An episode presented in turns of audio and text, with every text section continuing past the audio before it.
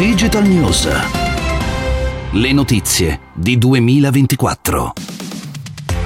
Ed eccoci di nuovo con una nuova puntata di Digital News. È stata presentata ufficialmente la strategia nazionale per la cybersicurezza e come aveva già anticipato la settimana scorsa il Sole 24 ore, a questo capitolo, sicuramente un capitolo molto importante, verranno destinate risorse pari all'1,2% degli investimenti nazionali. La strategia è la prima di cui si è dotato lo Stato italiano e ha un orizzonte al 2026. Ovviamente si tratta eh, di una strategia ampio, di ampio respiro eh, la cosa poi più importante sarà vedere e eh, sapere come questa strategia verrà messa in pratica, perché un conto è scrivere eh, un progetto, un altro e poi eh, renderlo operativo. Siete all'ascolto di Digital News, il podcast quotidiano di innovazione e tecnologia. Io sono Enrico Pagliarini. Parliamo di una startup italiana che si chiama Apogeo Space e già il nome ci dice il settore in cui eh, lavora Apogeo, ha raccolto un finanziamento da 5 milioni di euro dal fondo Primo Space che fa parte di Primo Ventures. Eh, Apogeo è specializzata nella progettazione e realizzazione di nanosatelliti e sta lavorando ad un eh, progetto per realizzare una costellazione di non solo nanosatelliti ma picosatelliti ancora più piccoli eh, stiamo parlando di cose grandi come una scatola di scarpe, grosso modo, eh, in grado di garantire connettività a dispositivi Internet of Things a livello globale. L'entrata in servizio della costellazione è prevista entro la prima metà del prossimo anno, quindi 2023, mentre la copertura totale e continuativa di questo servizio verrà raggiunta solo dopo qualche anno, nel 2027, con un centinaio di satelliti.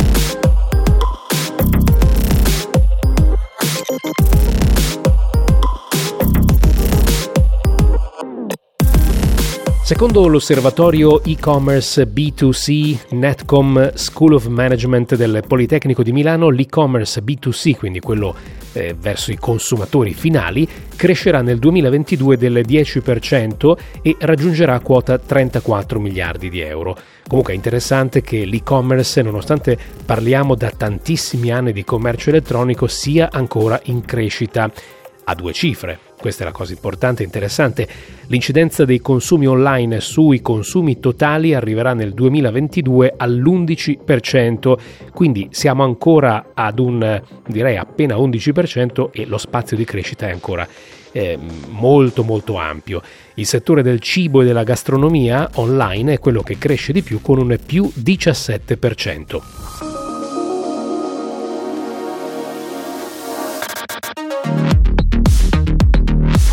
Un'ultima notizia riguarda Apple e arriva dal quotidiano giapponese Nikkei che è sempre molto ben informato sui fornitori asiatici, non solo di Apple ma in generale tutti quelli che lavorano per l'elettronica di consumo.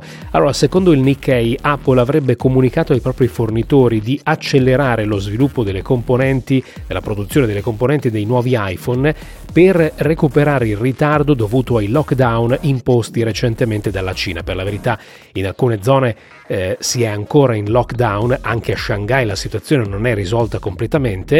Eh, questi, questi, lockdown e queste eh, misure eh, molto strette eh, della Cina, imposte dalla Cina per cercare di contenere eh, la, la, diffusione del virus de, de, della malattia Covid-19, ha creato molti problemi ad alcuni assemblatori che lavorano per Apple e secondo varie fonti i nuovi iPhone potrebbero subire ritardi proprio per questo motivo. Era l'ultima notizia di Digital News, torniamo domani.